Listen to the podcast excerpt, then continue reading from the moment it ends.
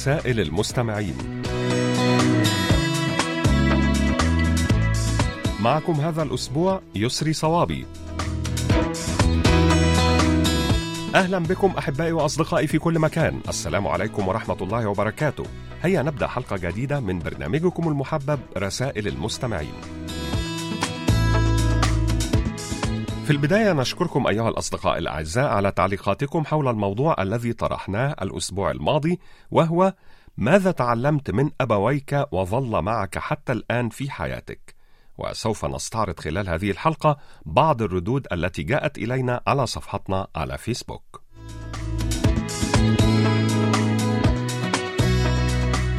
اكتبوا لنا أيها الأصدقاء على صفحة القسم العربي على فيسبوك وأيضا إذا كان لديكم مقترحات بأفكار ترغبون في مناقشتها عبر البرنامج أرجو منكم إرسالها إلى بريد القسم العربي أو إلى ركن رسائل المستمعين.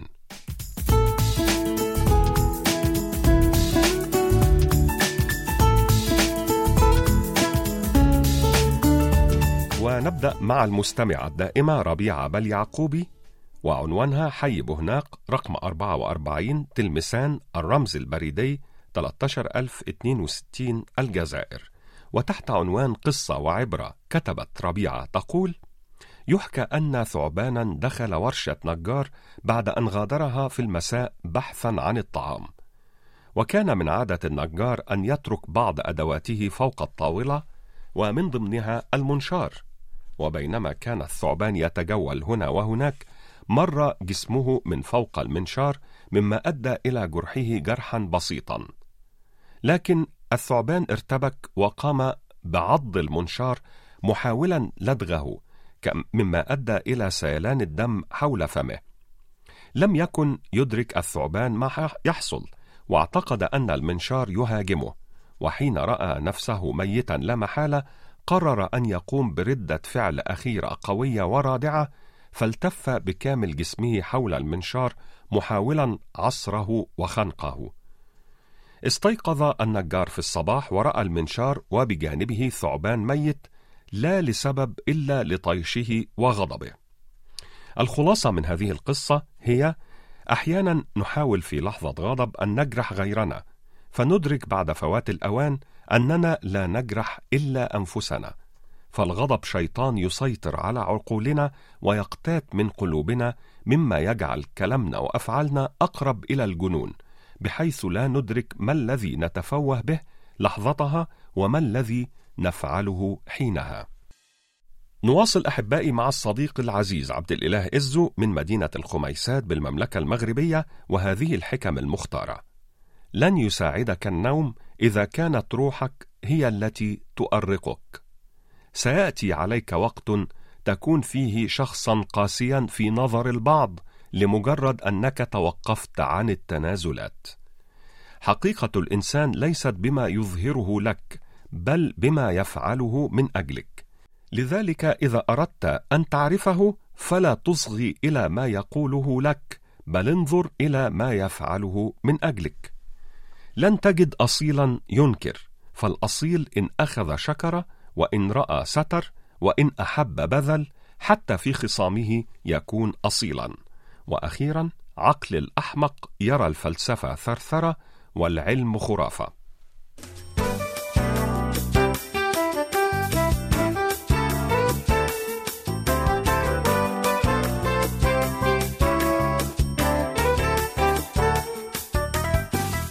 صديقنا العزيز عمر حربيط العوني من تونس وعنوان صندوق بريد 108 المونستير 5060 يحدثنا عن جرح المشاعر ويقول إن الكلمات الجارحة سميت جارحة لأنها تسبب جروحا حقيقية في الدماغ وتميت عدة خلايا أو تتلف عملها مسببة نوعا من العطب في التفكير. لهذا يعاني الشخص المجروح آلاما نفسية حادة وشعورا سلبيا وإحباطا في حياته ليس هذا فقط فكثيرا ما يتحول الشخص المجروح إلى شخص فاشل وغير منتج. والجارحون كثر منهم الأباء الذين قد يجرحون مشاعر أطفالهم في لحظة غضب ويهينونهم ويسمعونهم وابلا من الشتائم والسباب. ثم يتساءلون لماذا طفلنا غبي وأقل تفوقا من أبناء الآخرين؟ أيضا يجرح الزوج الغاضب زوجته ثم يتساءل بكل برود لماذا زوجتي شاحبة وبليدة ولا تبتسم ولا تتفاعل بخفة كما تفعل الزوجات؟ وتجرح الأخت أختها أو الأخ أخته ويسببون آلاما نفسية شديدة وخيبة أمل مفوتين على أنفسهم لذة حنان الأخوة. أيها الأصدقاء المستمعون الكلمة الطيبة المعسولة سميت كذلك لأنها تخلف في الدماغ ذات الأثر الذي يخلفه تناول العسل.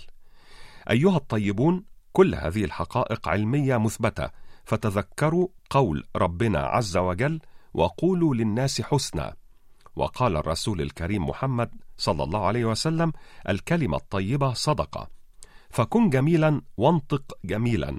أو تجمل بالسكوت ورفقا بمشاعر الآخرين وإذا كان الجمال يجذب العيون فالأخلاق تملك القلوب. والغضب شعور سيء يجعل الشخص الذي يشعر به يقوم بتصرفات خاطئة تخرجه من قائمة الأشخاص اللطفاء حيث يتسبب في فقدان القدرة على مراقبة وضبط النفس والقدرة على الملاحظة الموضوعية وتنجم عن ذلك آثار نفسية واجتماعية عواقبها وخيمة وتؤثر سلبا على العلاقات بين الناس ويقوض وتقوض من الترابط بينهم وللسيطرة على حالات الغضب والمشاعر السيئة وانفلات اللسان بالأذى للآخرين يتوجب علينا التروي والمرونة والصبر حيال كل المواقف الانفعالية المختلفة والتصرف بعقلانية. الآن أحبائي وأصدقائي معنا مساهمة جميلة من الخل الوفي إدريس بودينا المغربي المقيم في بيتسبرغ في الولايات المتحدة الأمريكية والذي أرسل إلينا طائفة من أقوال الشاعر والفنان والفيلسوف العربي الكبير جبران خليل جبران. وعظتني نفسي فعلمتني حب ما يمقته الناس ومصافاة من يضاغنونه وأبانت لي أن الحب ليس بميزة في المحب بل في المحبوب. وقبل أن تعظني نفسي كان الحب بي خيطا دقيقا مشدودا بين وتدين متقاربين. أما الآن فقد تحول إلى هالة أولها آخرها وآخرها أولها. تحيط بكل كائن وتتوسع ببطء لتضم كل ما سيكون. لنتخاصم ما شئنا وشاء الخصام فأنت من إهد وأنا من بشر.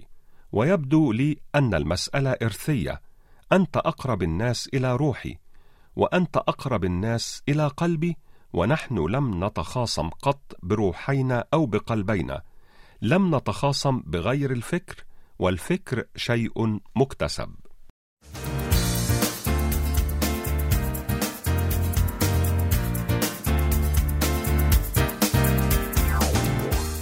ما زلنا أحبائي وأصدقائي في حلقة هذا الأسبوع من برنامجكم المحبب رسائل المستمعين ومعنا الآن رسالة ومساهمة جميلة من مستمعنا العزيز جمال عبد الله من الجمهورية التونسية الذي كتب إلينا تحت عنوان شجرة الأحذية هذه المساهمة المهمة والمفيدة. وعنوان فرعي يقول التلاعب بأفكار الطفل وتضليله ويقول سألت طفلة صغيرة أمها من أين نأتي بالأحذية؟ فصمتت الأم ثم ابتسمت ابتسامة ماكرة وأجابت نأتي اولا بحذاء صغير جدا ثم نحفر حفرة في الأرض ونضعه فيها ثم نضع التراب فوقه ثم تنبت شجرة محملة بأحذية صغيرة فإذا أردنا حذاء صغيرا قطفناه وإذا أردنا حذاء كبيرا انتظرنا حتى يكبر ثم نقطفه ويواصل مستمعنا العزيز جمال عبد الله ويقول لا ترسخ في عقل طفلك معلومات مغلوطة حتى ولو على سبيل الممازحة. واحرص على أن تكون إجاباتك عن أسئلة طفلك صادقة وصحيحة وصريحة وتتناسب مع عمره. لكي لا يكتشف كذبك أو تناقض كلامك عندما يكبر أو يظهر بمظهر غبي أمام الناس. مثال من من أين أتيت يا أمي؟ الأم من البيضة يا ولدي، والصحيح والبسيط أن تقول الأم إن الله خلق الطفل في بطنها وقام الطبيب بإخراجه.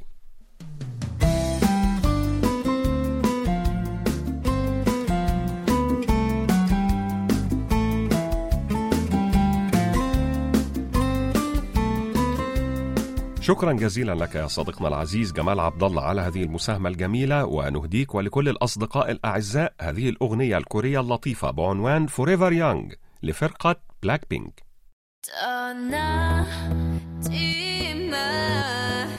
Just stay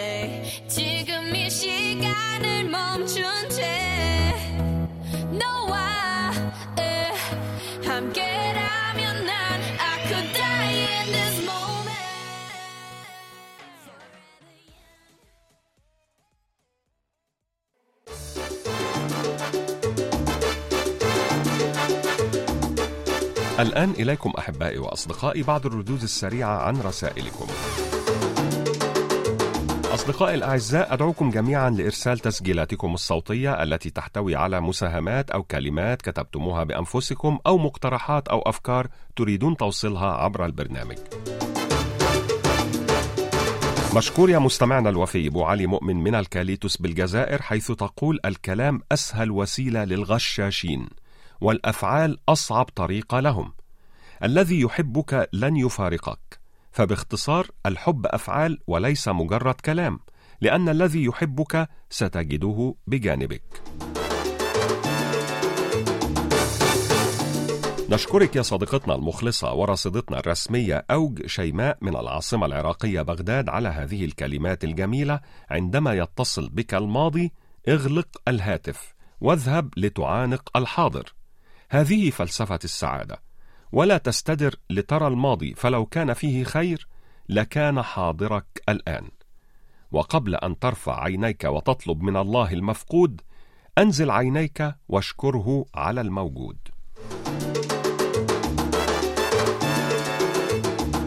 الشكر موصول لصديقنا العزيز قوميدي محمد من أغبال دائرة قرايا ولاية تيبازا 42035 الجزائر. حيث كتب إلينا يقول إن الله جعل مكارم الأخلاق ومحاسنها وصلا بيننا وبينه. وثلاث منجيات خشية الله في السر والعلانية والقصد في الفقر والغنى والعدل في الغضب والرضا. نواصل أصدقائي الأعزاء مع المستمع المخلص جدا ورفيق الدرب المتواصل عبد الرزاق قاسمي عنوانه صندوق بريد 32 بني ثور ولاية ورقلة 30009 الجمهورية الجزائرية ويحدثنا هذا الأسبوع عن اليوم العالمي للإعلام الإنمائي ويقول حددت الجمعية العامة للأمم المتحدة في عام 1972 يوما عالميا للإعلام الإنمائي يراد منه لفت انتباه الرأي العام العالمي لمشكلة أو مشاكل التنمية والحاجة إلى تعزيز التعاون الدولي من أجل حلها. وقد قررت الجمعية العامة للأمم المتحدة أن يتوافق تاريخ هذا اليوم العالمي من حيث المبدأ مع يوم الأمم المتحدة في الرابع والعشرين من تشرين أول أكتوبر وهو التاريخ الذي اعتمدت فيه في عام 1970 الاستراتيجية الإنمائية الدولية الثانية لعقد الأمم المتحدة الإنمائي.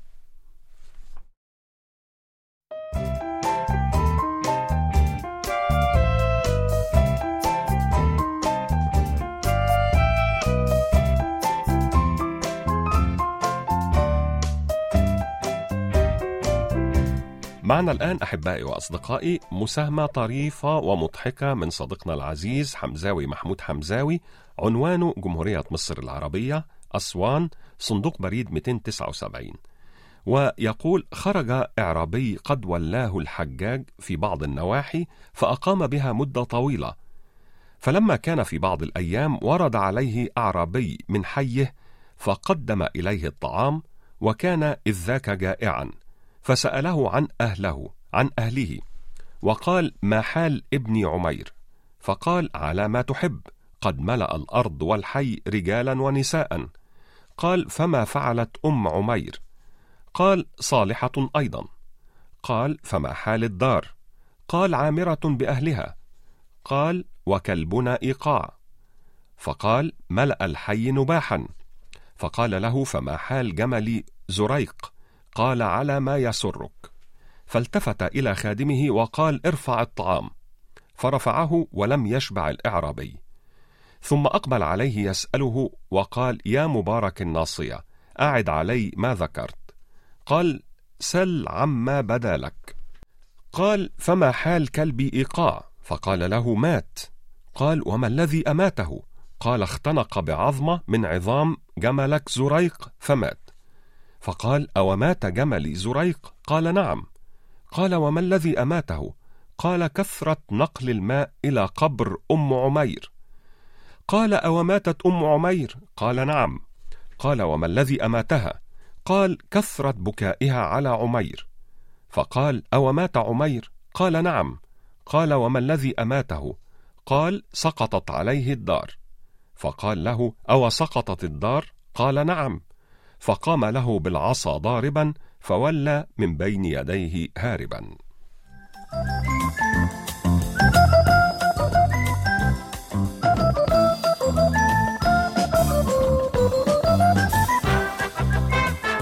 قصة أخرى ولكن فيها حكمة تستحق القراءة والتأمل.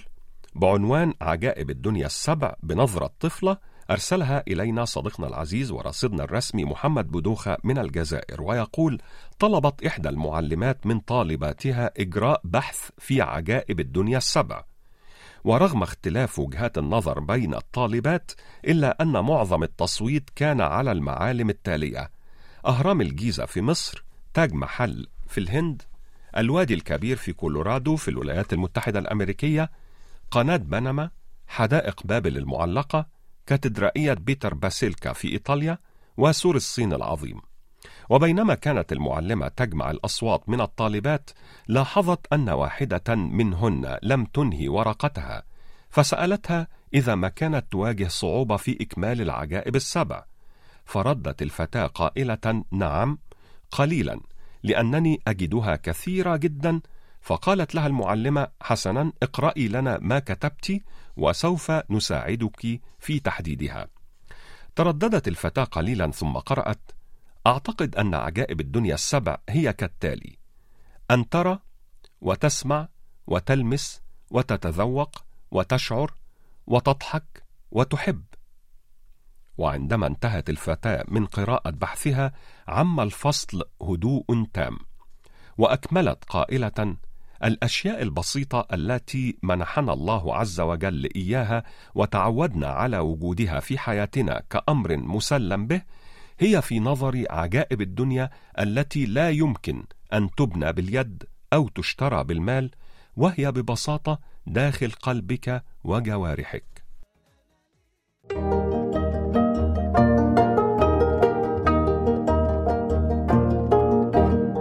قضية الأسبوع.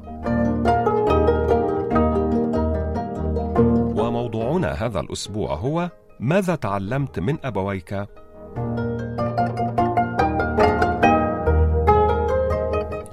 صديقنا العزيز حمزاوي محمود حمزاوي من مصر يقول تعلمت من الوالدة حب الخير ومساعدة الناس والاختلاط بالجيران ومن أبي تكبير الدماغ قاسم عبد القادر صديقنا العزيز من الجزائر يقول خير ميراث عن أمي وجدي وجدتي هو عمل الخير والإحسان والصدقة والتكفل بعابر السبيل.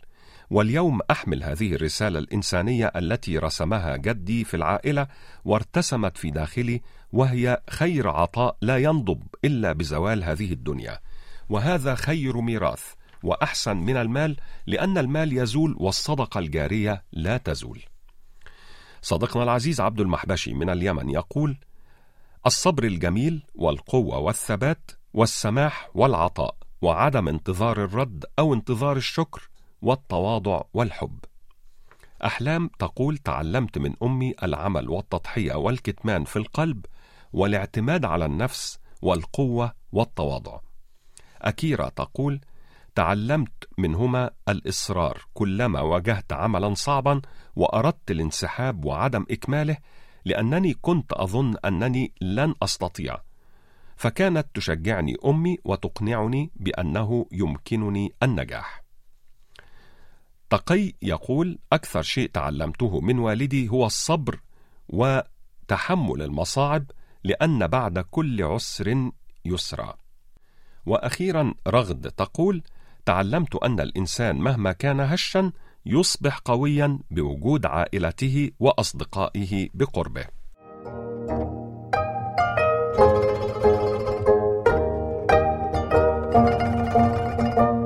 نشكركم أيها الأصدقاء الأعزاء على كل مشاركاتكم القيمة وننتظر منكم المزيد من المشاركات المفيدة والجميلة وسوف نواصل معكم بعد قليل. الآن نواصل أحبائي وأصدقائي عرض مساهماتكم الجميلة ومعنا مساهمة من صديقنا العزيز صالح عيدروس علي مستمع القسم العربي منذ شهر أكتوبر من عام 1994 والراصد الرسمي لعدة سنوات وعنوانه عتق 401 صندوق بريد 40107 محافظة شبوة اليمن. ويقول صديقنا العزيز صالح عيدروس علي تحت عنوان أصدقاء الإنسانية قالت هيلين كيلر المرأة التي تحسست طريقها إلى الحياة بأناملها بعد أن فقدت نور عينيها وسمع أذنيها ولغة لسانها قالت السيدة المعجزة التي عاشت مع الخير وللخير كنت أشعر كلما واروا جثمان صديق أحببته التراب. كأن قطعة مني دفنت معه لكن عزائي كان يكمن في الدور الذي قام به هؤلاء الأصدقاء من أجل إسعادي قبل أن يرحلوا إلى العالم الآخر وهو دور سيبقى حيا أبدا في هذا العالم المتغير. مسك الختام في حلقة هذا الأسبوع أحبائي وأصدقائي مع مساهمة جميلة من صديقتنا العزيزة رسل عبد الوهاب من العراق وكتبت إلينا رسل تقول قال الله تعالى وسيق الذين اتقوا ربهم إلى الجنة زمرا يقول الإمام ابن القيم رحمه الله مفسرا هذه الآية يأبى الله أن يدخل الناس الجنة فرادى فكل صحبة يدخلون الجنة سويا. أحيانا نتساءل عن سر القبول والمحبة الكبيرة لشخص معين فتأتي الإجابة في هذه الآية إن الذين آمنوا وعملوا الصالحات سيجعل لهم الرحمن ودا. لا يقاس حب الأشخاص بكثرة رؤيتهم فهناك أشخاص يستوطنون القلب رغم قلة اللقاء. المحبة في الله نعمة من الله والتواصل مع الأحبة أنس ومسرة فهم للعين قرة والحب لا ينمو بشكل عفوي بل يكبر بالكلمة الطيبة والتضحيات والتغافل المحمود والرعاية. وتلك أشياء لا تحتاج إلى موهبة بقدر ما تحتاج إلى جهد.